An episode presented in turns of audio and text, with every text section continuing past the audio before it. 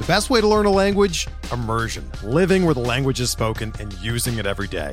But if that's not in the cards this year, you can still learn a language the second best way. And that's with Babbel.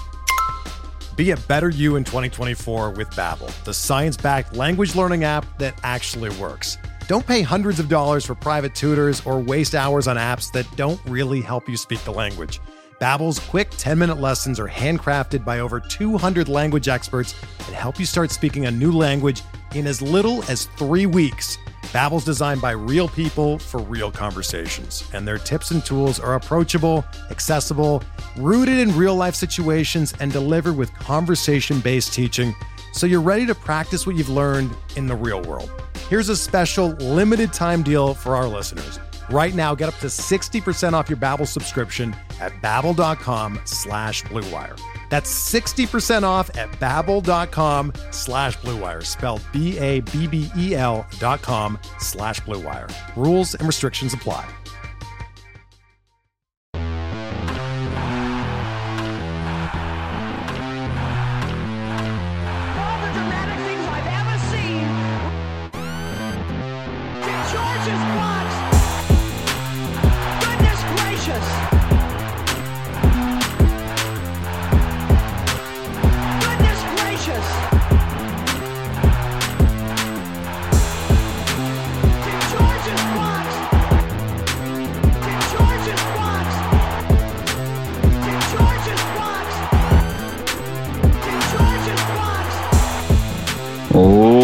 Ladies and gentlemen, boys and girls, children of all ages, Bronx Pinstripes dot com proudly brings to you the most exciting Yankees podcast in the world, George's Box. As always, I am your host, J J, and I am joined every week by the man who will be topless in Section two oh five this Saturday. Bring your dollar bills if you're coming out, because he does need to pay the rent. The Velveteen Dream, Keith McPherson. Shirtless, man. Shirtless. Not topless. Topless is for uh, strippers and boobs. Yeah, we're gonna I mean, be, we're gonna be out there shirtless, pecs yeah, flexed. But, but I'm trying to get you money. I'm trying to get you some money. So topless is sexier. Okay. Like yeah, shirtless top, is hanging out. I'm trying to get you some tips. Topless is how we'll advertise it, but I'm I'm going shirtless. Man, uh, as always, it's a great week to be a Yankee fan.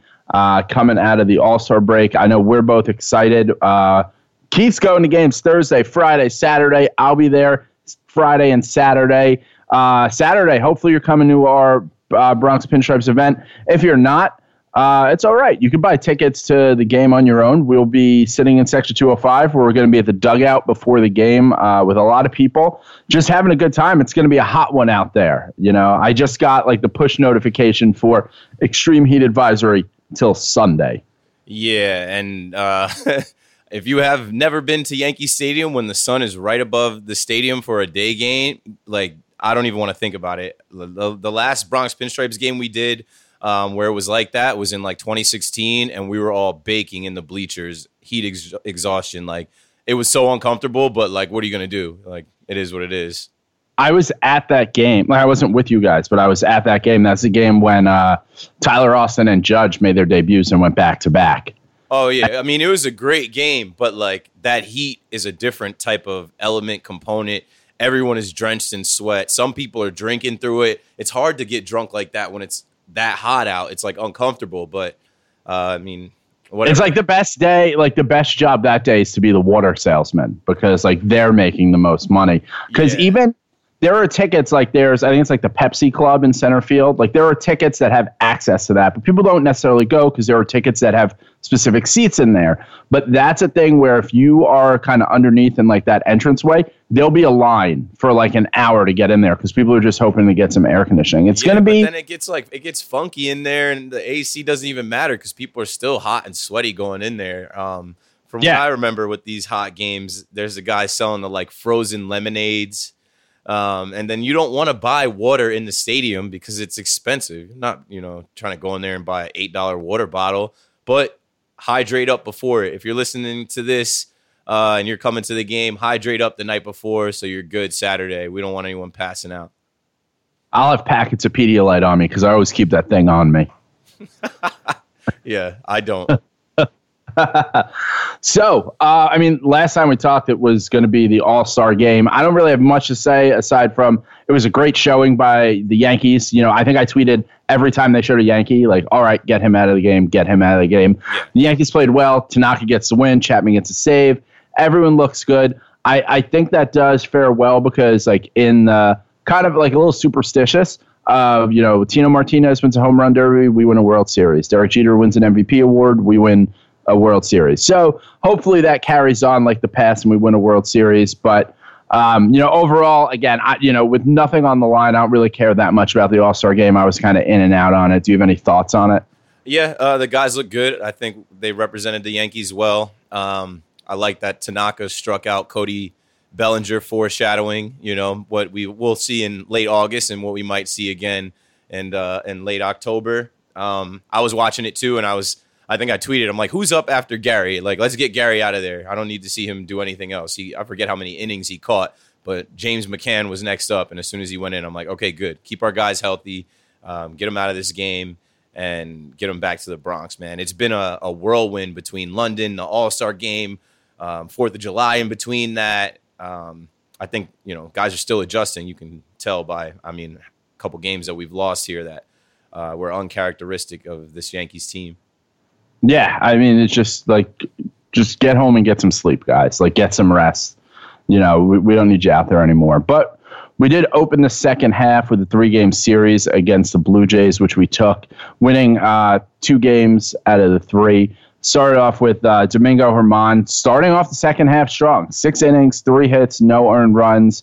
Um, we win, you know, we score four all in the uh, all in the fifth inning. So it was one of those games where it's nice to watch Domingo kind of go out there, keep working. He works quickly. He doesn't, you know, go super deep in the game, but he gives us a solid six innings. So the bullpen isn't starting the second half, you know, being stretched out. It's interesting, though, to see, like, what what's going to happen with, with Domingo. I, I think a lot has to do with the trade market. A lot has to do with, you know, Seve. Is he going to come back and be able to contribute? Does Domingo stay a starter? Does he go to the bullpen? Does he get totally shut down? And I feel like, although the Yankees have proven to not really give a shit about pressure from the media or the fans, Uh, there's a lot of pressure to just say, like, if you're saying he can only do twenty-five percent more than he's ever done before, like, who knows? You know, like, the next pitch he could blow his arm out. Like, there's really not much science behind it.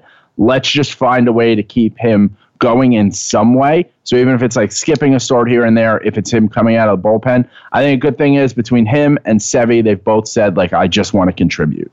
Yeah, man, and uh, like watching Mingo, I feel most confident when he's running out there. I mean, that kid, it's it sucks. It's a buzzkill that, you know, he's got an innings limit, and we know that he's not going to be able to go too much longer, and we're going to have to do something with him, send him to the bullpen, um, whatever it might be. But, you know, he's strong. Um, I, I'm still wondering why he's the ant, Ant-Man, maybe uh, – You know, he kind of looks like an ant. Like his yeah. face kind of looks like maybe, an ant. Maybe he's just getting roasted by Dee Dee with the with the ants. But yeah, Dee Dee brought back the uh, emoji tweets after that first win. Um, I, I think actually, that that might be our biggest second half pickup. Oh yeah, that's yeah. huge. I was I was pumped to see that the ant, the parrot, um, and see Dee Dee brought that back because I thought he was just going to scrap it and it was going to be like a you know like a thing of the past last year thing. But you know he brought it back and uh, it was good to get the first win back. I was at the stadium.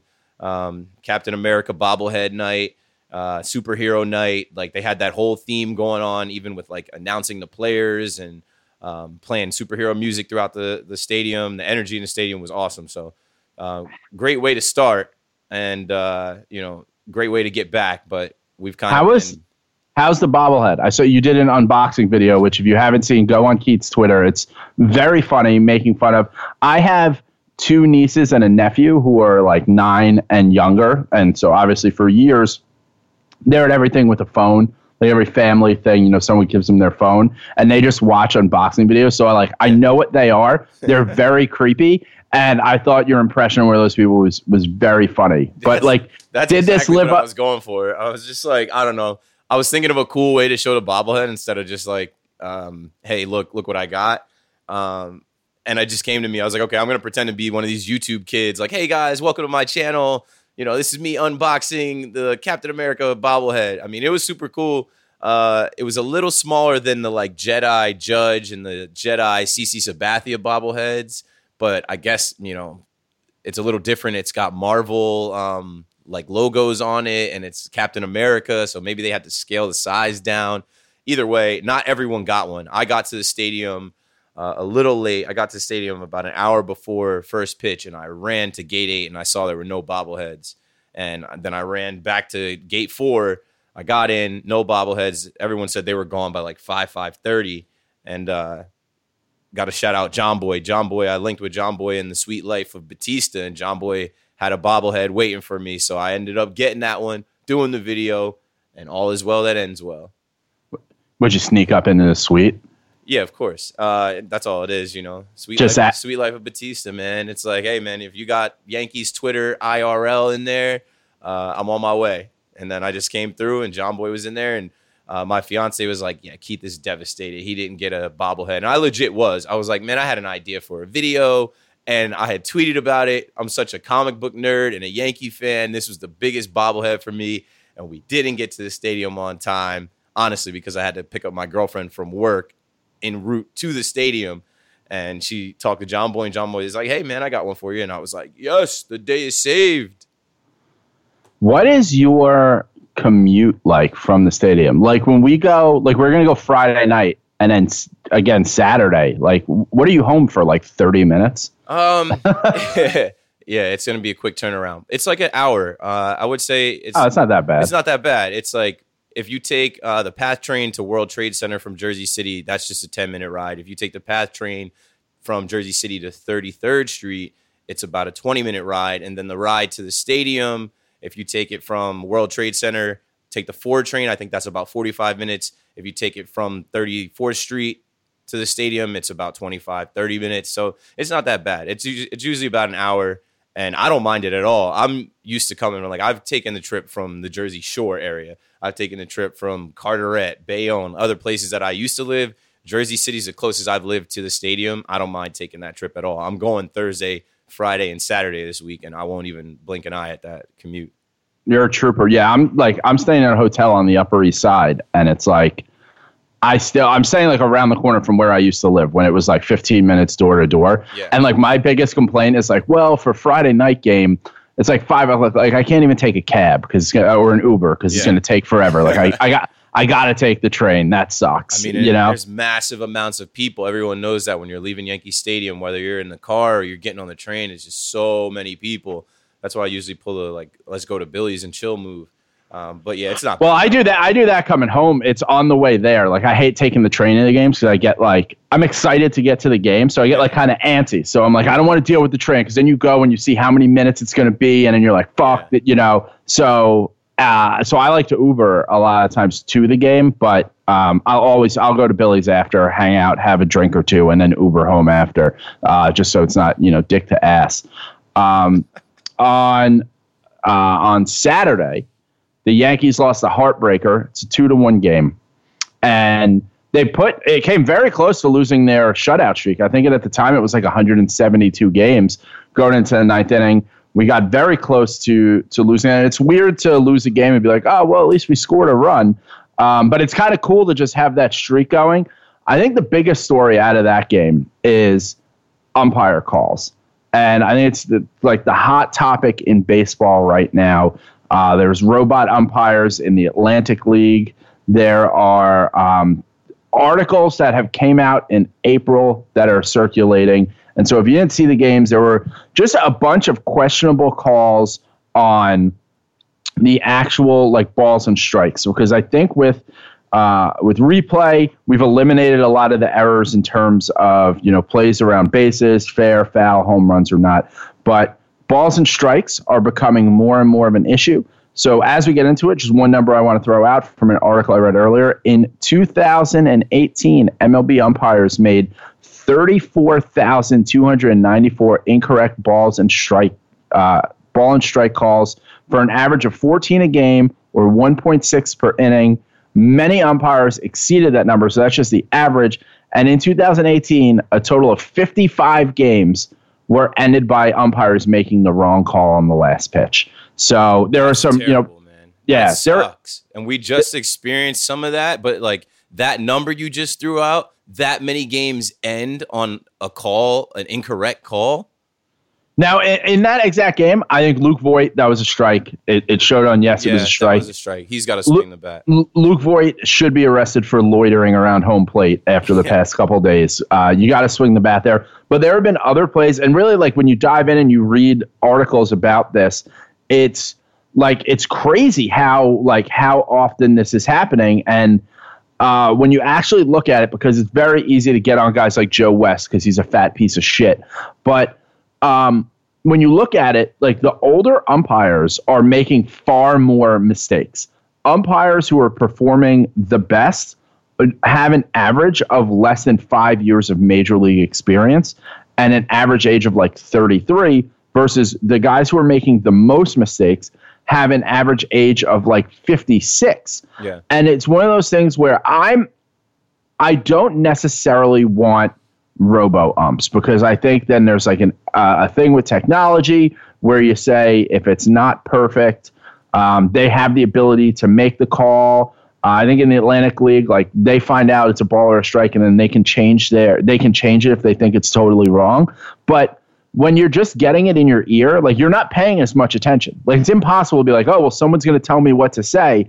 So yeah, I mean they're experimenting with it. You're not going to pay as much attention if you've got like an an AirPod in, and then you're like, oh no, that was wrong. Like whatever I heard, you, it's just impossible to do that. And when, you know, you look at the, the ages of these guys, they're the best guys are less than five years of experience, average age of thirty-three. The worst guys have a billion years experience. They're like fifty-six years old. And at a certain point it becomes just like the players.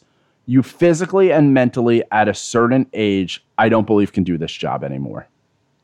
Yeah, it's like uh, they say old people should retake the driving test. Um, they're, you know, if they get to a certain age, they have to pass the driving test again, or they're like a liability on the road. These guys are a liability behind the plate. It sucks watching the game, and you see a guy like Aaron Judge, who is, you know, he's killing it right now. He's seeing the ball very well, um, bringing his average up. Over the weekend, he had a bunch of hits, and then you watch him get a, you know, low strike three call. Or even like the watching balls and strikes on him, his strike zone, these guys don't adjust the strike zone for him, or they can't see it. And it's like, yo, come on. He he gets it the worst. And then you, on the flip side, you got a guy like Voit who's just, I don't know, watching everything go by him, hoping that it gets called for a ball. I, I'm I'm fine with the computer umps. Um, I'm fine with uh, this becoming a thing. What I'm not fine with is, like like you said, the older umps. Um, and the older guys and the numbers that you threw out about these guys, like something's going to change. And I mean, obviously they're making strides to change it by implementing these robot umps.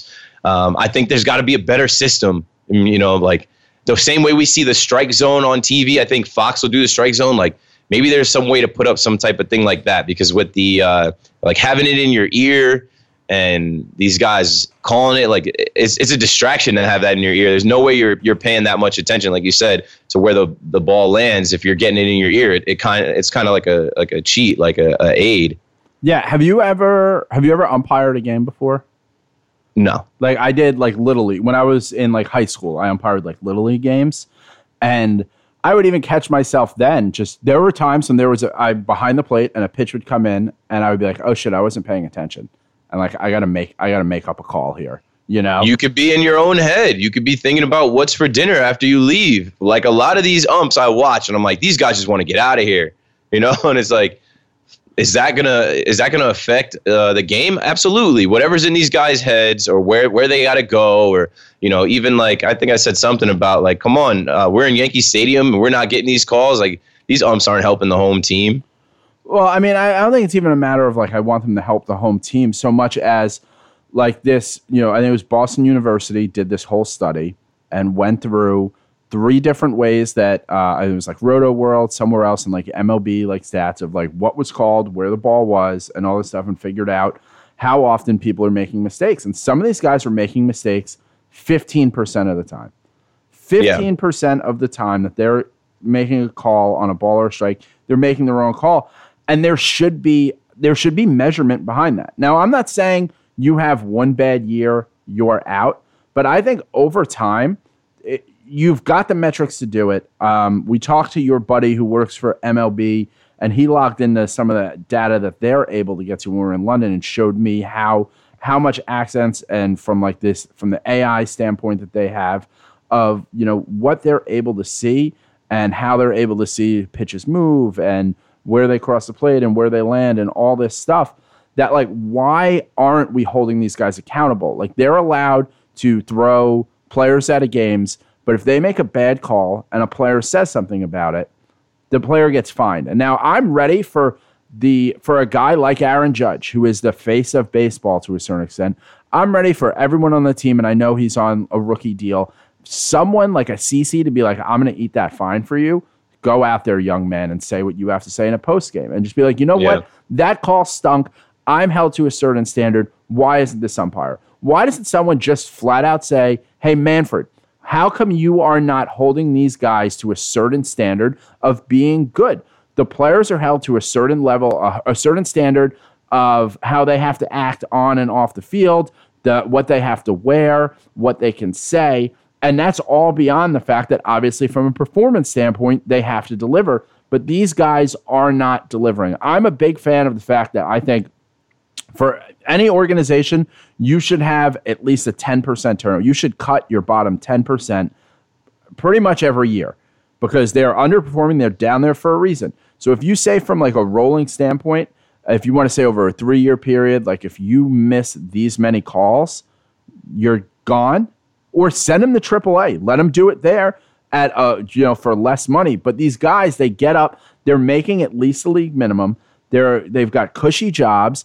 And to a certain extent, you become tenured and nothing's going to happen. So why there's no incentive for them to get better when it clearly shows that the guys who are first trying to get up there and make a name for themselves are performing much better, whether it's because they're younger, whether it's because they care more, whatever it is, they're doing it. And at the end of the day, when it comes down to it, it's costing teams baseball games. It's costing fans experiences. And these senior guys get the playoff assignments. They get all the glory for doing a worse job.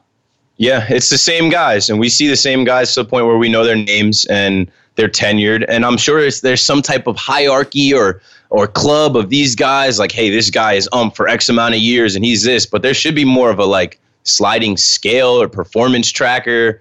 Um, I don't know. Major League Baseball is working and trying to do better, but they're slow. You know, we we see how slow they are on how slow they are on everything else. It's going to take them a while to figure this one out. And whether it's robot umps, whether it's getting a new crop of young guys in there to do it, um, something's got to change because we're all watching the game. And, and this whole human error thing that tradition, traditionalists like love or that people that have watched baseball forever say, oh, you got to leave the human error in there. Like that fifteen percent that you were talking about, like how much is human error? fifteen percent, is that too much? Is that too little? Like, I don't want that much human error, especially if it's the World Series, especially if it's the A L C S. Like, it's got to be one way or another. It's pretty much black and white to me. From two thousand eight to two thousand eighteen, the average age of the worst ten performing umpires is fifty-six point one years old. The average age of the top ten um, in that same thing, in terms of missing the least amount of calls, is thirty-three. So, like, yeah. Call it ageism, whatever it is, but, like, you know, Cal Ripken can't sue because he's not allowed to play anymore. Like he still right. wants to play, but he can't because he's too old. And even, you know, when you see like the best performing guy missed seven and a half percent of balls and strike calls, I'll take that because honestly, as I am a bit of like, you know, I think as a pitcher, there's a bit of gamesmanship of you hit a corner and then you see if you can get that other quarter inch a little more and you kind of stretch the umpire. That's that's part of the game. I'm totally fine with that. But when the worst guy, Jerry Lane, is missing fourteen point one eight percent of uh, calls, I think they just need to set like um, a point and say, like, listen, if you have over twelve percent of your calls just being being wrong, like you get on a probation.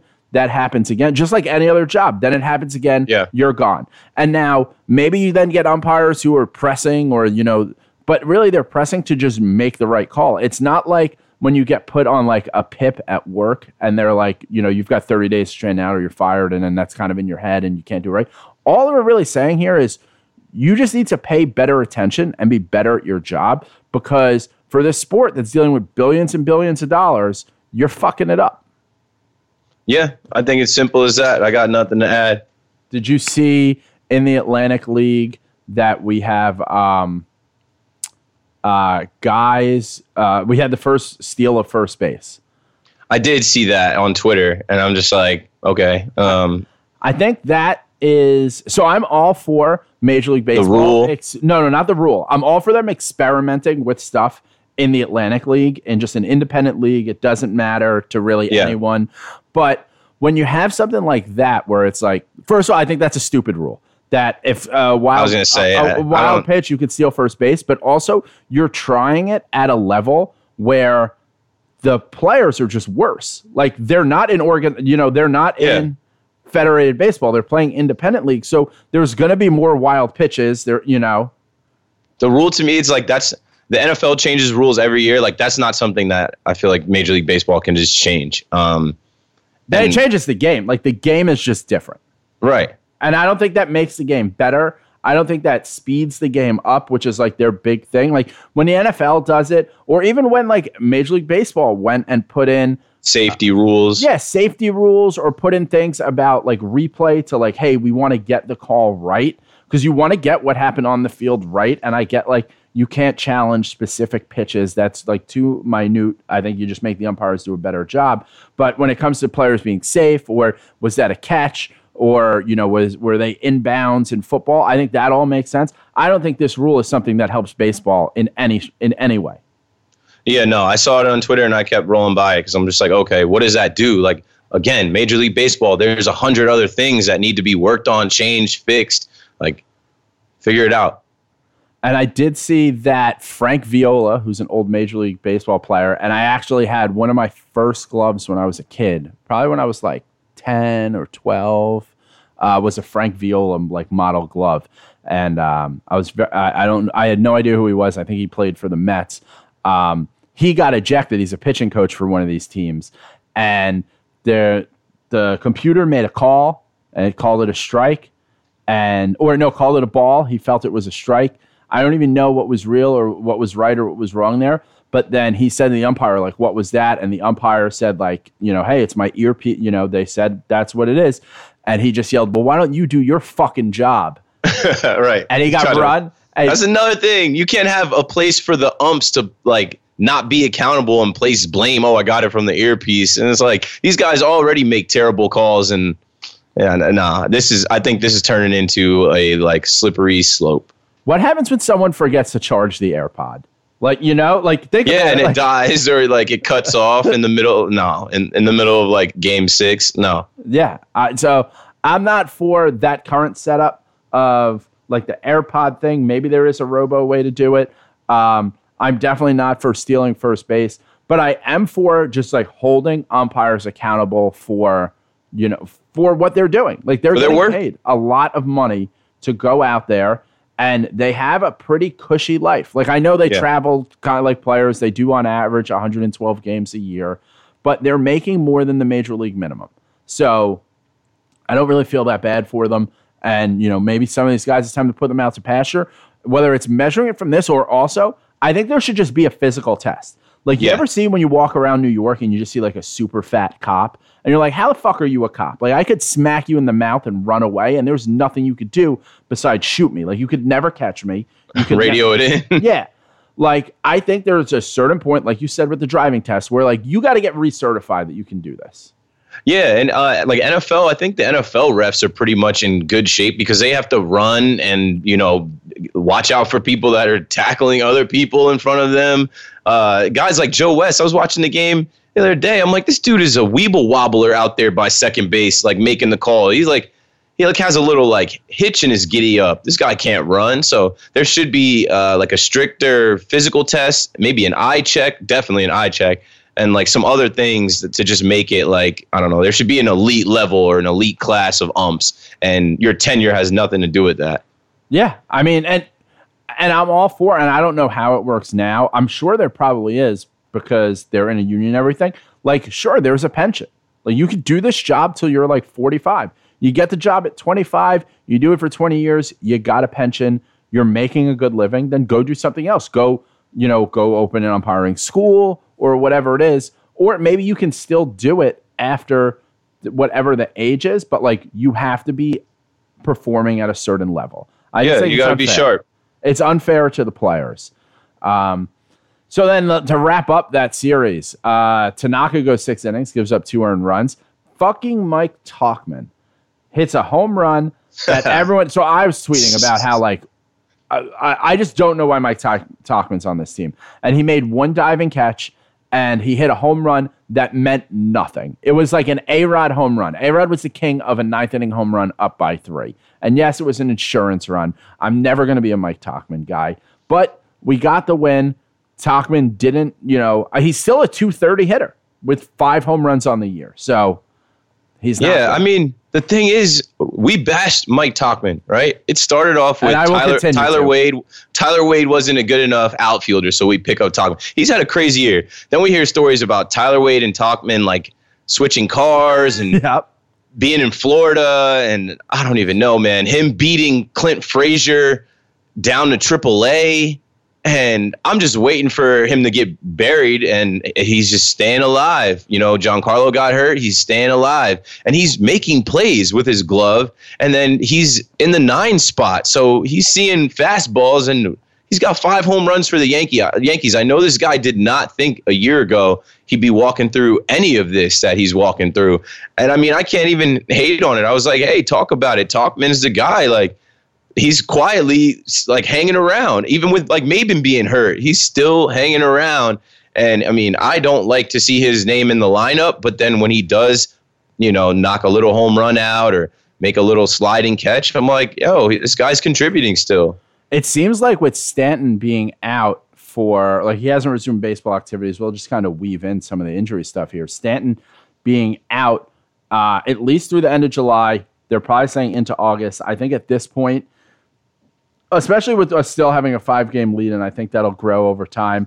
I think the team is just saying, like, all right, well, we wanted to get you back. I think they wanted to get him back for London. I don't think they rushed him, but, like, they definitely wanted to get him back. But now there's nothing to, like, we have to get him back by, aside from the playoffs, that I could see them waiting until mid, late August to bring him back so he's one hundred percent and ready for the playoffs. And I think that opens a unique opportunity that I didn't think would happen. And Cameron Maben is ready to start yeah. a rehab assignment, and he's yeah. running on the field. He took batting practice. Uh, he still said, he said, I, I'm only at ninety-eight percent, so Gardner's faster than me for now. So, you know, which I like to hear just because it makes him part of the team, which is yeah. very hard in his position to be a part of the team. And I'll throw it to you so you can throw up his D U I. Yeah, man, he's he's definitely clean. I know he's not playing that D U I game around here. I don't know where he's staying or where he's hanging at, but uh, I like his presence on this team, and he's he's a personable guy. I'm sure guys like him. I'm rooting for him to get back because it was kind of sad. Like he was he was killing it. He had a home run every day for like four days, and then the week after he gets hurt, and it's like, oh, maybe that's all she wrote for Cameron Maben's time uh, w- with this Chase for twenty-eight team, but. No, he's you know he's working his way back, and I, I'd much rather see his name in the lineup than Mike Tauchman. Yeah, I mean, I, I'd like to see him come up, get more get more playing time. Uh, Tauchman, again, I don't think is long term, uh, but it's good to get two or three from the Blue Jays. I mean, they stink, so we're supposed to do that. One thing that I saw a lot of people bring up because there's obviously talk about Marcus Stroman, and you know, can we trade for him? And then there's talk that in. Um, In games, he start, he's pitched in ten games at uh, Yankee Stadium, and he has a six point one three E R A. And for any stadium that he's pitched more than twice in, that's the highest E R A he has. So a lot of people saying, like, look, you know, yeah, maybe he's pitched in the A L East and he's been all right, but uh, clearly he can't pitch at Yankee Stadium. But I think people are just forgetting one key thing from where he's pitching for Yankee Stadium now and yeah. where he would be, and that's changing the dugout. Where you don't have to face Aaron Judge. Like, you don't have to face yeah. these guys. The biggest thing about becoming a Yankee is that you don't have to face the Yankees anymore. Yeah, I think Stroman would be just fine. And if we have to get a guy at the deadline, he's up there in the, like, two or three guys. It's like him, Bauer. Now they're throwing out Robbie Ray. I don't want to see Madison Bumgarner. Uh, I think someone tweeted us about Zach Greinke, and I'm like, was that a thing? Um, who else? Uh, Boyd. Like, no, I think really we're looking at Bauer, Stroman, uh, maybe Robbie Ray. And I think Stroman comes alive in New York. He's from New York. He's a Long Island I kid. I think Stroman wants it. Like, Stroman's he, dropping every He definitely every wants hit. it. You know, and I, it was a slight audition for him um, this past weekend, but it, it wasn't like he ruined it. You know, he had a great sixth inning, and I think I tweeted, yo, go get that guy. Uh, I would love to see the Yankees with a, a, a short black guy that pitches in the Bronx with a do-rag under his fitted. Like, that's very authentic New York. I was wondering, go do, you get think that guy. do you think they'll let him wear the do-rag? I was actually thinking that. I, I mean, they might if it be matches, like, like if, if it's a navy blue one, like he wears the royal blue one with the Blue Jays. Yeah, why not? It's like a, th- it's kind of like a headband or like a, you know. I think they might be like it has to be tucked up, just from like, and yeah, not no, even, it, not even from it like is a, tucked. Not it even is from tucked. like, yeah. Well, I know it's not hanging like he's like smoking a if cigarette he had on the, it. If he had the flap out, that would be so G. That would be that would be the most gangster thing ever to see him come out to the mound. No, he should just come out with the flap hanging and then like tuck it up. Like when he's like ready right before first pitch. Or just games he's not pitching. Just have the flap just out. Just be in the, the dugout with yeah. the fitted and the flap out in the back. Yeah, with a cigarette. One of the greatest moments in do-rag history would be Marcus Stroman with a Yankee hat on and a do-rag. Like the internet would explode on that. Oh my God. White Yankee fans would be like, what the fuck? Um, The Bronx, the Bronx, everyone in the Bronx would be wearing a Yankee hat with a, with a do-rag flap out the next day. Except for every guy named Angelo would be like, whoa, what the fuck is this guy doing over here? What is this guy doing? He's wearing the pinstripes? And when he's going, he's out there hanging out with this thing? What is this? Yeah, uh, Dee Dee Samero would love it. I know uh, my guy, uh, Uncle Biz, I don't know if any of our listeners know Uncle Biz, but he's always got the do-rag and the hat because he's like stuck in the two thousands. He's from Long Island. I know he would love to see Stroman come over here and do that. um, so, yeah, I mean, I, I'm still for Stroman. I mean, I don't – I want Stroman without having to – Uh, see Clint Frazier. Like, I think we could figure out a deal that doesn't involve sending Clint to Toronto. And I don't know at this point, like, I'm not afraid of that. I like, think it's getting late in as time goes on. Like, it's just like the prices drop, you know, and there haven't yeah. really been like these huge deals that have happened. So I like our positioning. Like, you're seeing little deals here. Maldonado's going to the Cubs, you know, small deals. Back and forth, no real blockbuster moves. And I still think like the biggest trade of the year has been Encarnacion for anyone. Yeah, that was definitely the biggest surprise, made the most headlines. Um, I don't think the Red Sox getting Cashner does anything. I don't think Oakland getting Homer Bailey does anything. Like, uh, I mean, those are what we've heard this week, and they, they haven't really moved the needle for anyone. No one's really like tweeting about that. They're not breaking the inter- internet with those moves. And it's kind of interesting because if you talk about like, any deals that we talk about, it's like, well, what package and what, like, how many top prospects can you get? But for the trades that have happened now, Cashner has career, like, not been great. He's having the best year of his career. And the Orioles sent him and money for yeah. two seventeen-year-olds. We got the home run leader in the American League for a double-A pitcher who we got from Seattle, like, two years ago. Like, the teams are giving up players for like nothing to get rid of them. And, you know, again, like if you're Toronto and you really want this huge thing for Stroman and no one gives it to it, so what are you going to do? You're just going to keep going with a player who's openly said, like, I know I'm getting traded. I think prices aren't going to be as high as uh, as they were. And we have a guy like Clint Frazier as like kind of the, an ultimate trade chip to like, do you want a major league ready outfielder who's already hit ten home runs this year and we're punishing in Scranton?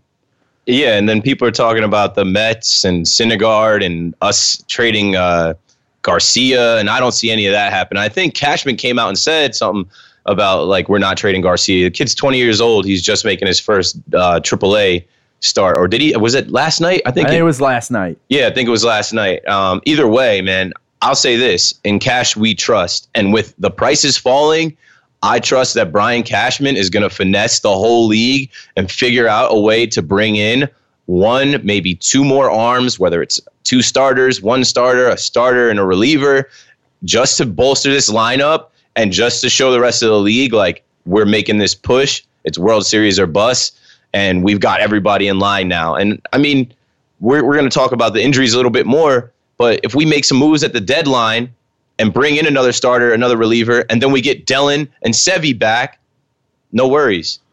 Yeah, and I think for people, because it got asked today by a guy Diego, and then a lot of numbers, and it's too many numbers for me to read in your handle because you remind me of like girls with their AIM profiles in the nineties. Screen um, name. People are asking about Zach Greinke, and I've seen it come up other times. Um, Zach Greinke will not be good in New York. He's a great pitcher. He doesn't want to be in New York. He has like social yeah. anxiety disorder. Um, We've been over that. Some people say mentally weak. He can't handle it, so it's not going to happen. Um, And that, but he did go to L A. I remember when, when he was thinking about no one in here. L A. No one in L A gives a shit though. Like yeah, it's, L A, it's way different. But yeah, it's way different than like in L A. You've got the Kardashians and like a the blank, Lakers, the Clippers. Yeah, like no one gives a fuck about baseball there. Like yes, they go out, they sell it. There are some Dodger fans, but like no one's from L A. Everyone's right. kind of a transplant who's like, oh, I'll go, or it's you know. But in New York, like we get angry. And a prime example of that angry was last night's Yankee game. And because we're recording this on Tuesday, uh, the Yankees were down. They come back. They tie it. Edwin hits a two-run home run in the bottom of the eighth inning. Uh, we we're feeling good four to two. Chapman goes out there, gets two guys on, gets two outs. And then uh, Travis d'Arnaud gives, hits his third home run of the game on a two-two pitch, slider, left some uh, some plate on it, and flicked it over the right field wall uh, to, for us to lose five two. Um, it's Chapman's fourth blown save of the year. It's the first one that actually resulted in a loss. We're four months into the season. Uh, a lot of people were upset. Like, in the moment, like I'm pissed off. But overall, it's a game in April. And, yes, they brings them to five games instead of six games, which would have been seven games behind us. Um, but it's one of those things for me where I'm just like, it's a fluke. Like, Travis d'Arnaud stinks. He hit oh ninety-eight for the Mets. They cut him. Um, we did have uh, Tim T S Wave one three six three says, after a horrible loss to the Rays on Monday, what do you guys do to get over it, move on? I just try to remember, like, it's a long season. And these are, you know, a guy yeah. like Chapman is a really good pitcher. Now, if I was... It's a thing where, like, he lets two guys on base. Like, what are you going to do? You're going to pull Aroldis Chapman because two guys on, no outs? No. Um, now, if he goes out there and we put him in a save opportunity, say, Tuesday, Wednesday, or, like, you know, Thursday, and the same thing happens, then it's up to Aaron Boone to make some moves, you know, to to try to figure yeah. it out. Obviously, Larry Rothschild's not going to do shit. Um, so... Like, in that case, that's when you start to get mad. But right now, as a guy sitting at home, like, I can't give him a talk. So, like, I just move on and get ready for tomorrow's game. Same way the players do. Right. And I'm not mad at it, man. Uh, you accidentally said it's a, it's a game in April. It's a game in July. Same difference as one game in April. And sometimes we need these reality checks, man. A, a hard loss like that when everyone's thinking game in the bag, getting ready to sing, start spreading the news, and Chapman gives it up. It's like, okay, you guys got to, like, finish these games. You know that, right? Like, a team like the Rays is not a slouch.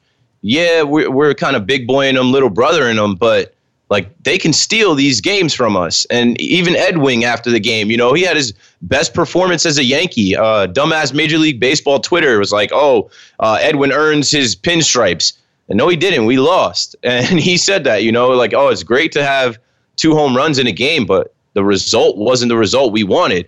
We got to finish those, and it's okay. Um, I don't know. Travis d'Arnaud, like, I look at him every time he comes up to the plate, he looks like a guy they picked up off the street.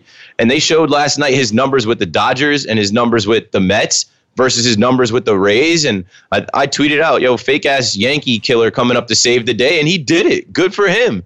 I'm sure this moment um, or these moments that he's had, he had one in Tampa where he uh, he walked us off.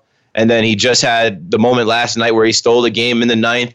Good for him. But that's not going to mean shit when we watch them. Like, that's not going to mean anything when uh, the postseason comes. It's one game. People got to chill out. I swear, uh, you know, I, I know a lot of our listeners probably don't even tweet or use Twitter. But I swear, Yankee Twitter is the worst. It's like they're so ready to panic and jump on a guy like on a guy like Chapman and question Boone and everything else. I'm like, it's one game. It's one mistake. It's a bad pitch that turned into a three-run bomb to take the lead. It's okay, though. We can still take the series, and we most likely will. So, like, come back off the ledge. It's not all doom and gloom. Like, we're a good team, And we're not going to win every game. I know we get used to winning every single game. I know we get used to uh, rolling through everybody. But, yo, we're going to lose some. And I'd rather lose some right after the All-Star break than to be losing them in uh, a month or two from now. Yeah, I mean, and with a four-game series, like the same thing. You know, you don't want to lose that game we lost to Toronto. But we win that series. If we go out here, we win these next three games. Or let's say we just split this series. We're still, still up. We're still right where we started the week. And we've knocked four games off their schedule because it becomes, you were not quite in a prevent defense, but at the same time, every day that goes by is less days for anyone to try to catch us. You know what the real issue is? That, I mean, it sucks right now, but we're missing Michael Kay and John Sterling right now. Sterling's back. No, Sterling just, uh, Sterling's not going to be on. I think they said Carino, the guy, one of the, uh, Chris Carino, um, who calls games for the Nets is filling in for, for him tonight. Like, something's up with John. Well, and he was uh, back the other day because they, I think they posted a picture of him and Susan back in the booth. I haven't caught a W F A N broadcast in the last couple of days, but I think I John is back in, out. I haven't caught one in a decade because there's a billion other ways to listen to it. That's why when people are always like, what was his call for that home run? Who gives a shit? It's not. I mean, the, it's not. Sometimes I, I mean, if you have the like at bat app and you're like doing stuff, you can just like listen to the audio and you can get the W F A N feed. But yeah, I think there's some weird energy right now with the Yankees not having the two voices of the Yankees calling the games. Rucco's done a good job.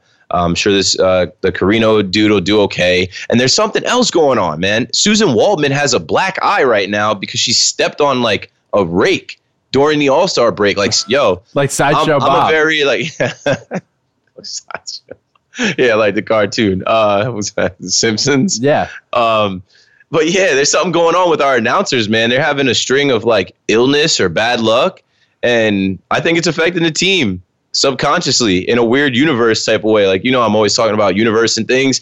We're not playing. We're not looking like what, like we're not looking like we're supposed to look, right? In the first half of the season, it was never say die, twenty-seven outs. This team's going to come back. Even if Chapman gives it up, we're going to come back and win it. Even if we're down uh, because Tanaka gives up four runs, we're going to come back and win it. We're not really looking like that right now. And I think that's because the people calling the game aren't really calling the game like that. Even last night, uh, Singletary, Ken Singletary said something like, okay, the, the Yankees look to put a bow on their sixtieth win.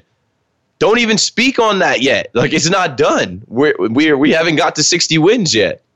Yeah, I mean, I think they're uh... – I think they just need to find a groove. Like, it's one of those things. It's a long season. You get the time off, um, you know, for the All-Star break where, like, you're just, tr- you know, th- you're trying to find your groove. And, like, let's say Chapman doesn't blow that game yesterday. And, like, Edwin's home run could be like, all right, now we're finding our groove. Now you just got to, like, find that moment. And on the mound tonight, uh, obviously this will be yesterday from when you're listening to this, you've got Cece, who's like the best stopper in baseball. Bounce back night. And yeah, that's exactly what we should do with Cece's leadership out there tonight. Yeah. And their opener, um, forget who, who's who's the opener for them tonight. I really don't even care. Like uh, the over under was set at ten. So they're expecting runs. Like, we got to come back tonight. And I'm sure we'll bounce back after losing a game like that last night. And these things build character. This team has a lot of character. We'll be just fine. Yeah. I'm not worried about it. It's, uh, You know, people are like, oh, people, I saw people all day like, I just can't get over last night. I think back to a Bronx Tale. Mickey Mantle g- makes one hundred thousand dollars. You think he gives a shit? No. Like, right, it's another right. day.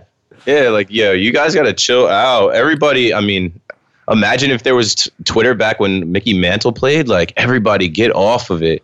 Imagine Mickey Mantle's D Ms. Oh, man. Fire. Yeah. I've seen some professional athlete D Ms before. Uh, I'm sure Mickey Mantle would have had all of the models and strippers and everything else shooting their shot. He's he's the best. Um, other injury updates. Severino and Betances are back to throwing, so we'll see. Maybe we get them back in August. There are some people who are like, well, it's going to take Seve six weeks to be ready to go. So if you look at that, it's like, all right, well, that's pretty much September. Then really how effective can he be? He has said, like, even if he could come back sooner as a seventy-five pitch starter or a long reliever or whatever it is, he just wants to help this team. That's the uh, attitude I want. We're not hearing a ton from Betances. You just hope that uh, he's all right because there's been, like, suspicious medical stuff around it, which, like, we you don't need around the team. But those two guys could come back, make an impact on the team, give some other guys, you know, a breather who've been carrying the team this year. And, you know, it, it's a way to maybe see some more Domingo. So hopefully they get back soon. But as we go around the league, let's talk about it. Mister Universe himself, Keith. Now, a pitcher died for the Angels. We talked about this a couple weeks ago. Tyler Skaggs. Very sad. We still haven't heard an autopsy. We They've said it'll be like October second before it comes out. I think that's a good thing because there was no, like, there were pills there or anything like that. So hopefully it was just natural causes. Um, I'm on Twitter the other night, and I see that the Angels' first home game, they're going to go ahead and they're going to wear, all wear his jersey. And I'm like, that's very nice. I think that's a great thing. Then I see that Mike Trout hits a home run in the first inning. They're like, oh my God, Mike Trout hit a home run wearing Tyler Skaggs' number. That's yeah. like got to be him. My immediate, because I am kind of a pessimist, realist, is I don't think he hit that home run because he's wearing Tyler Skaggs' jersey. I think he hit it because he's Mike fucking Trout and he's the best player in baseball. That's why he hit a home run. Then you start to dive into the numbers. Uh, the home run was, so he was number forty-five. The home run was four hundred fifty-four feet, so it's a palindrome of his number. They scored seven runs in the first inning, thirteen runs in the game. His birthday was seven thirteen. They did this, and the game finished a complete game, team no-hitter uh, on the twelfth, right before it would have been the thirteenth. The last time there was a team combined no-hitter in the state of California was the day that Tyler Skaggs was born. So then you just start to go, wow, yeah. that's a lot of stuff. Yeah, baseball gods, they're real. Um, I think you pretty much hit everything that was, like, strange, like the numbers-wise. You said that his mom threw out the first pitch, right? No, so I did say that. That's the thing. Okay. That, so at first, I'm going to be honest. When I saw I saw what Debbie Skaggs, I think her name was, threw out the first pitch, and I was like, oh, that must be his wife because, like, his mom is looks like kind of young. She's in very good shape. Like, I'm not trying to be disrespectful. She's in very good shape. And yeah. also, I had to look her up just because I was like, yo, that that was athletic. Like, yeah, it was a good, like, way better than any celebrities she, come out there. And she's do. a softball coach. She's a Makes softball sense. coach. So that's what it was. I was like, yo, she's got an arm. Like, what the hell? Like, if you asked my mom to go do it, like, it'd be embarrassing. Yeah, man. They said it was a eleventh no-hitter in franchise history. Skaggs wore number eleven in high school. Um, there was just, like, people pulling different, like, strange things. I think you said the last one, the last no-hitter in California was on his actual born date, the day he entered the world. Um, I got this alert on my way back from Yankee Stadium, and I tweeted. I was like, why am I getting alerts about a combined no-hitter for the Angels? I don't care about this. And then I immediately deleted the tweet because I realized what was going on. And I'm like, oh, wait, this is crazy. And uh, me personally, like being in the fan cave, I, I talk a lot about the baseball gods because we watched a lot of stuff happen there. I think, um, I mean, we saw Jeter's uh, last game where he had the hit. Uh, I think we saw Josh Beckett throw a no-hitter that year um, and somebody else. But I believe in the baseball guys. I believe in uh, the numbers, the universe, all that stuff being connected. And when you see something like that, how can you not? Like that, that was amazing. Yeah, I believe in coincidences. I think it's a lot of interesting coincidences. No way. There's no way there's that many coincidences. Well, I mean, the four hundred fifty-four feet is very nice, but like that's not scientifically measured. I mean, the four five. That's all it is. You know, that that ball could have went four forty, and then it wouldn't have been anything. Could but be four. F- could be four thirty nine. Could be four sixty. Nah, man, say, it's all, it's like, it was all connected. It was all connected. And I said it when he when he passed. I'm like, the Angels in the outfield thing, and the fact that these are the Angels and the Halos. Like, there's some type of deeper connection there.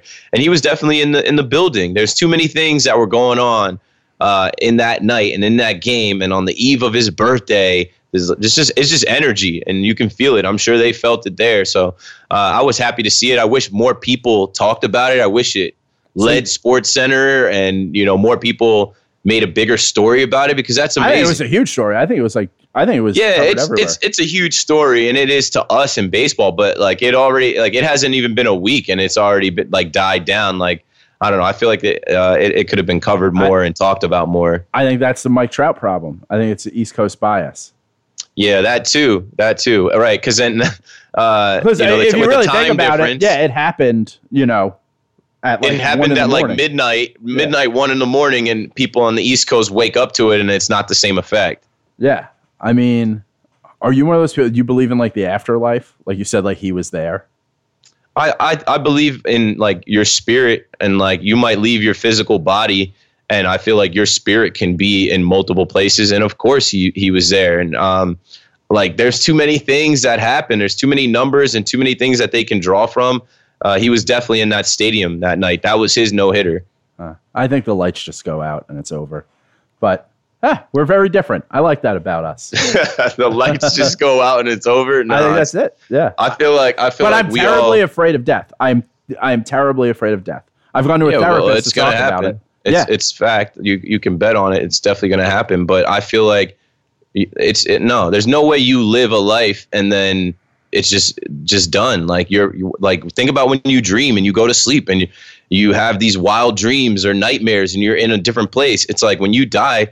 Like that subconscious goes somewhere and you keep moving and then things are connected. And I don't know. I, I I've always believed in that. I can't explain it because I, I, you know, I haven't died or seen any uh, afterlife or anything, have anything to confirm it. But I just don't think people die and um, that's it. I just think there's too much with your like spirit and energy and soul uh, that in the afterlife, you know, you definitely can reach out or in small signs or ways connect with the living still. That sounds exhausting. Like, I think I'm ready. Like, when it's over, like, I'm ready for it to be done. I think my biggest fear with death is that I don't think anyone will tell as good a story about it as I would.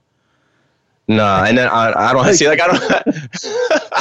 I just don't so, think. So I don't just, think it'll be as exciting without me. What if you die? What if you die of old age in a in a bed in a hospital bed? There's no story to tell. No, so like then I'll, I think I'll be fine with it. I think I'll hit a certain age where I'm like, all right, like I'm ready to go. But like if I got hit by a car tomorrow, it'd be like. Yo, I probably have a sick story about like seeing that car and like what was going on, and no one's gonna hear that story or be able to tell. Yeah, that story. But it's not it's not supposed to be a sick story. It's a, it's death. Like you're not you're not supposed to have like a cool story. It's sad. That's me living positively though. I think I'm gonna die cool. Okay, bro. um, other things going on. Just like listen, I just want to quickly touch on it. Um, the Dodgers beat the Red Sox, and the Dodgers fans have been. Traveling. There were a ton of them in Boston. There were M V P chants for Cody Bellinger. And I live in Philly. The Dodgers are here in Philly. And they're new. It was, there were a billion Dodgers fans here last night. They're new fans. They go to the World Series the last couple of years. They're all new fans. No, that's I'm, what I that's what I chalk it up to. I, I, I'm talking, there were videos of like hundreds of Dodger fans together, like oh, walking as a pack. But that's a that's a group. Um But I'm just saying they're, they're traveling well. Like, I don't know if it's like, hey, you know what? We're all going to take off this week and go on this East Coast trip. But, like, it's impressive. I like to see that shit. I feel they like came Yankee to Yankee fans, Stadium. I'm trying to find, I'm Googling the name. Pantone two two nine four. Oh. It's a thing. It's a thing. That's got to so, be, that's their, that's got to be whatever the Dodger blue, like whatever the code is to the paint if you go to, like, Home Depot. I have no idea That's what, what that but, is. But they're like the Pantone crew. And I'm actually, I'm trying to uh, go out there in late August and I'll rendezvous with those jokers. But they came to Yankee Stadium in twenty fifteen and they ran shit. Like I'm telling you, like I've never seen a group mob in Yankee Stadium where like Yankee fans, we had nothing for them. And the Yankees beat us that night. Uh, Pantone two ninety-four, my girl Serena uh, from the fan cave. She was a Dodger fan the year I was in there. She knows all about them. They throw these like, big parties and barbecues and tailgates at Dodger Stadium. If I get there, which I plan on going to this game, I will document that and try and run into some of the leaders of this Pantone two ninety-four. Those guys are real Dodgers fans. Go Dodgers! Go Dodgers! Do- no, they say, uh, go Dodgers! Those guys have been out there for a long time.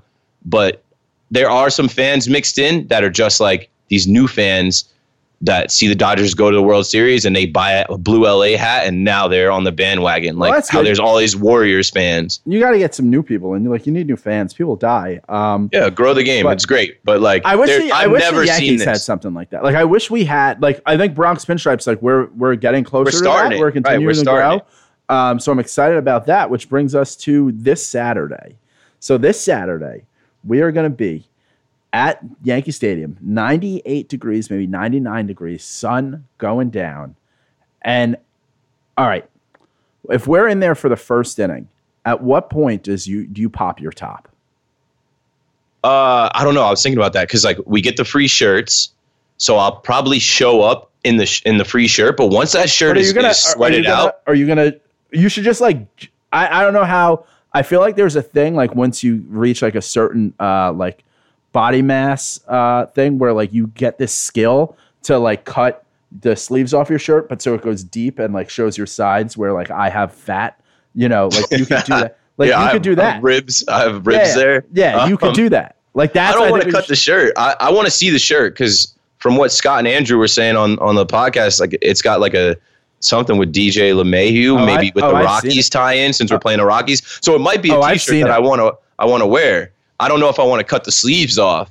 Um, so what I'm going to do is just sweat it out. And then once it's sweated out, I'm not going to wear a damn shirt. I'm just going to be out there fully flexed. All right. So this is kind of a section where I get to, on behalf of white people, ask white people questions to a black man. One, I've seen this joked about a billion times. Can you get sunburned? Nah, man. I mean, some black people can, Light but skin. I...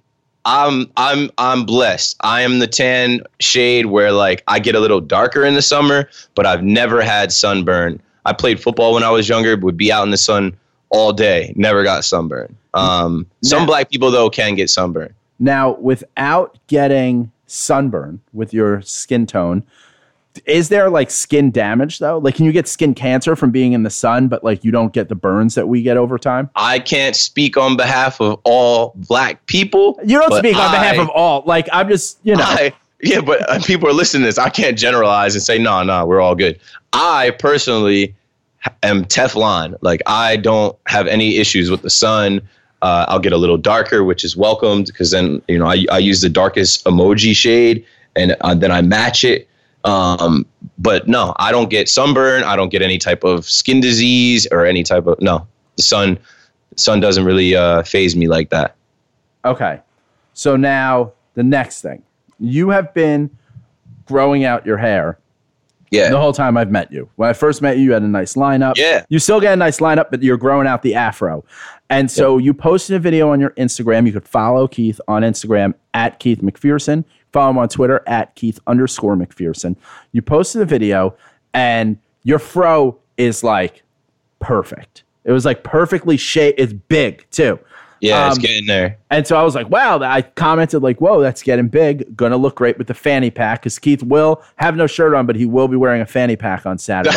That's going to be great. Shirtless with the, with the fanny pack like over my shoulder and nice. The fro out. And I'm going to I'm going to wear the fro out. Okay, so you said... I forget the exact quote, but you said, nah, I might let it curl up by then. And I yeah. said, I'm going to add that to the list. And I did. I just put in qu- quotes, curl up. What, what is, what so, does that mean? So right now. I've seen, I've seen you in person and your hair isn't as like kind of puffy as it was in that video. Right. It's more curly. So there are three, there are three ways that I can wear my hair right listen, now. Listen, this is a baseball podcast. So it's a lot of white people. So pay attention. Listen up, white America. This is how black people do their hair. No, this is how I do my hair, speaking for me, Keith McPherson. So right now I have the fro and it is combed out. Combed out means you pick it out, you blow dry it out, and you get it to its like fullest extent. That's what you saw in the video on like my Josh, Instagram. Like it's Josh like, Childress. That's what I thought of. Yeah, it's like like Jared Allen from the New York Nets. Like oh, New York Nets. The Brooklyn Nets. I should have said New Jersey Nets. That fro that he has, like the fro, and then I wear the like Nike like headband, like that's what I was going for. That's one way. Usually when you see me at the stadium, I'll have it curled up, which is just naturally like it'll curl up from like shampoo, conditioner, and then over time, like going to sleep and just doing whatever, like natural like curls, like my hair will get curly and curl up. And then the third one is sponged up. Black people listening to this, young black men, an, an invention invention came out like this sponge with holes in it that if you you sponge up your hair, you like, I don't know, do a circular motion over your fro. It gives you these like like circular twists. So those are the three. Combed out, the fro is picked all the way out, natural curled up or sponged up. Okay. And so right now, so froed out is a matter of like you just, it's essentially like you just washed your hair and you did it. Yeah, and that's the most maintenance to like yeah. comb your hair out and like blow dry it out so that you can get the full body fullness of it. Yeah, that's that's the high maintenance. Um, the natural curl is like some people like I have I have really nice hair I think, but some people have lower quality hair and it's like their shit is nappy and it doesn't look that good, that's not really like, that's not cool. My hair naturally curls up and it looks nice. I'm blessed. But then the sponge gives it even a whole nother like texture where like sometimes you'll see these like, it's almost looks like very symmetrical in my hair. That's when the sponge has hit it. Well, there we go. Now I'm learning. Yeah. Now I know. Woo. I mean, I know your sister was impressed with my questioning. Yeah, she liked that because, I mean, my sister and I have the same parents, obviously, and we have like the same hair, same texture, same kind of hair. Like she knows, she knows the drill, and I've watched her do her hair uh, her whole life.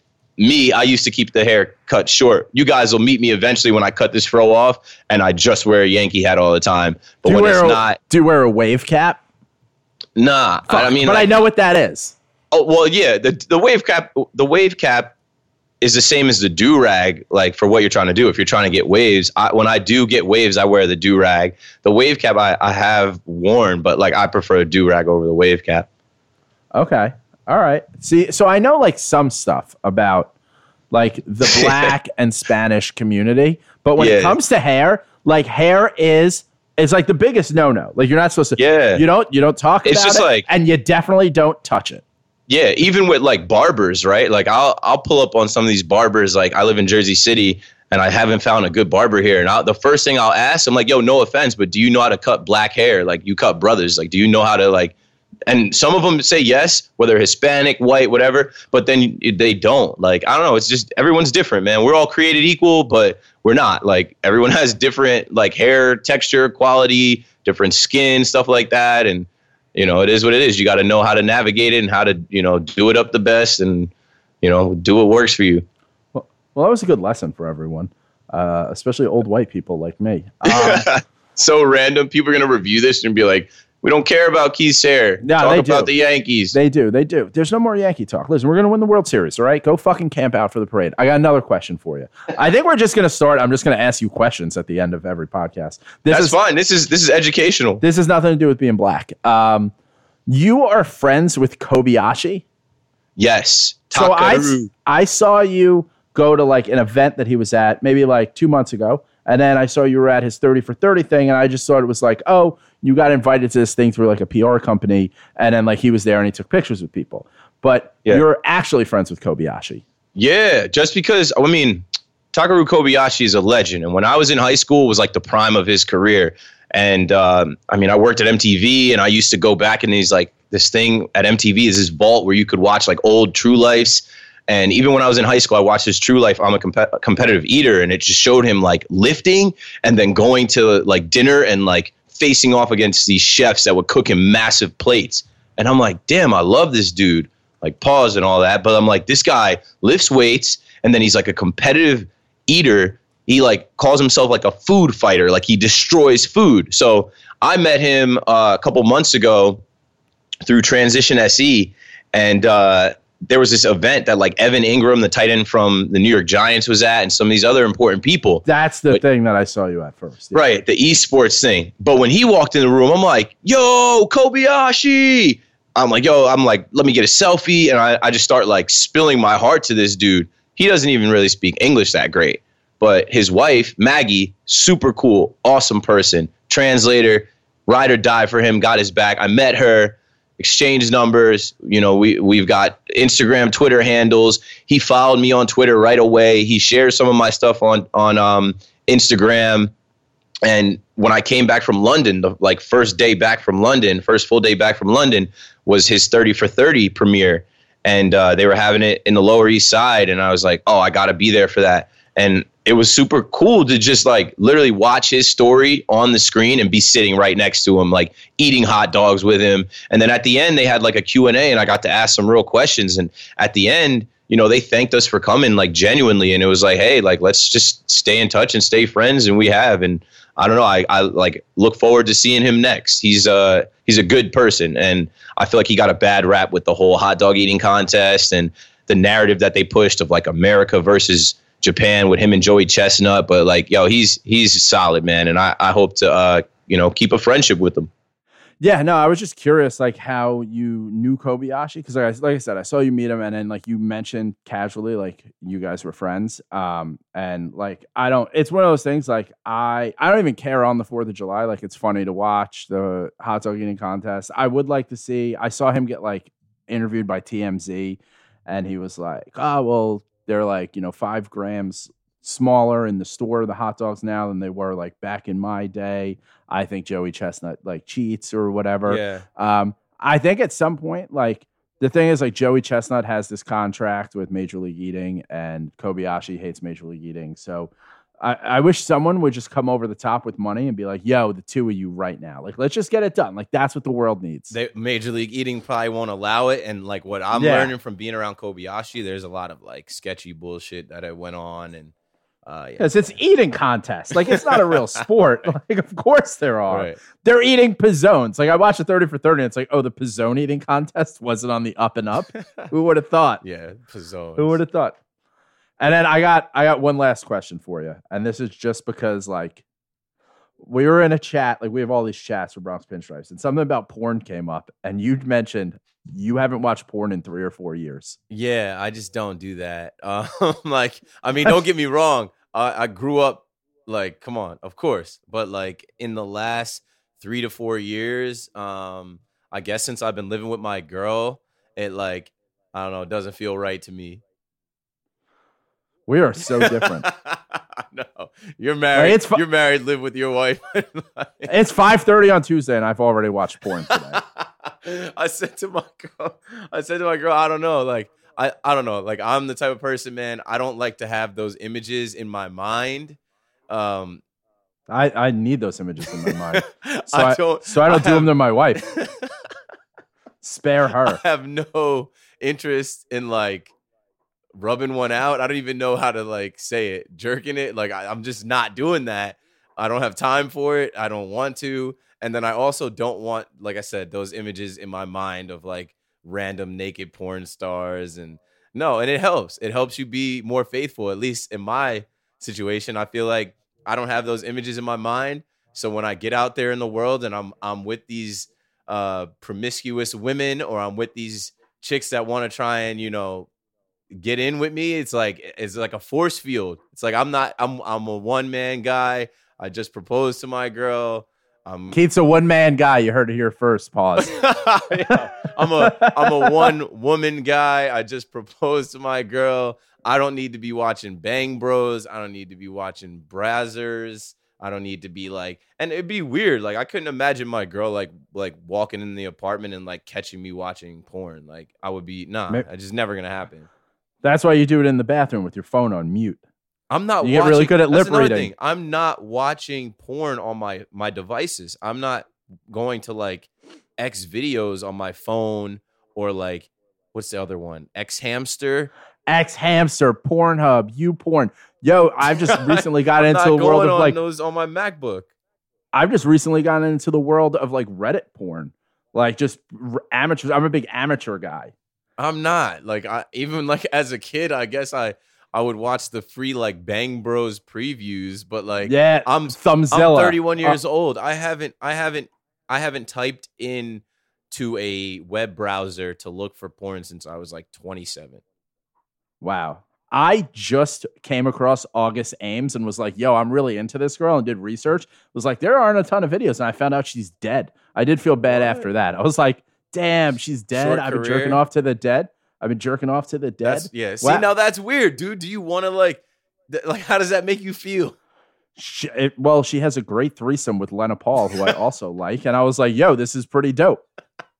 Yeah, no, I would be weirded out by that. Like, I can't do it. You know why? Because you think her spirit's watching you. And I think the lights just went out.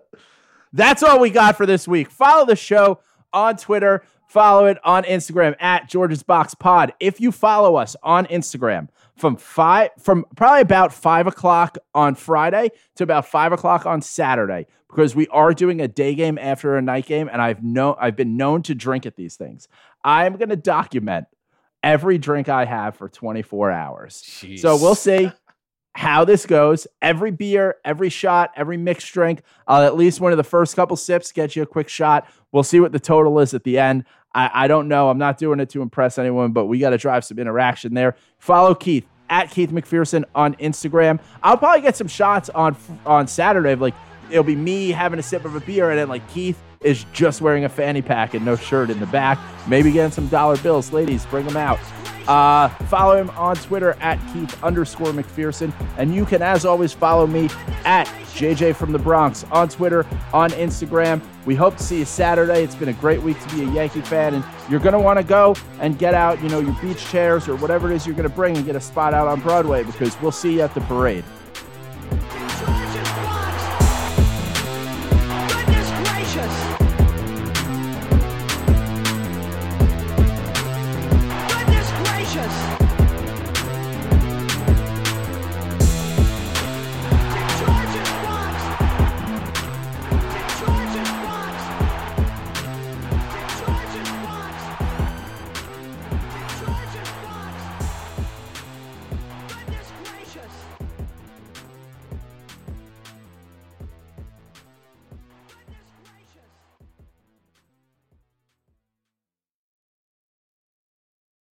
Mother's Day is almost here, and you can get her the most beautiful time-tested gift around. A watch she can wear every day from Movement. Whether mom's into classic dress watches, rare and refined ceramics, or tried-and-true bestsellers, Movement has something she'll love. And right now, you can save big on the best Mother's Day gift ever with up to fifty percent off site-wide during Movement's Mother's Day sale at M V M T dot com. Again, that's up to fifty percent off at M V M T dot com.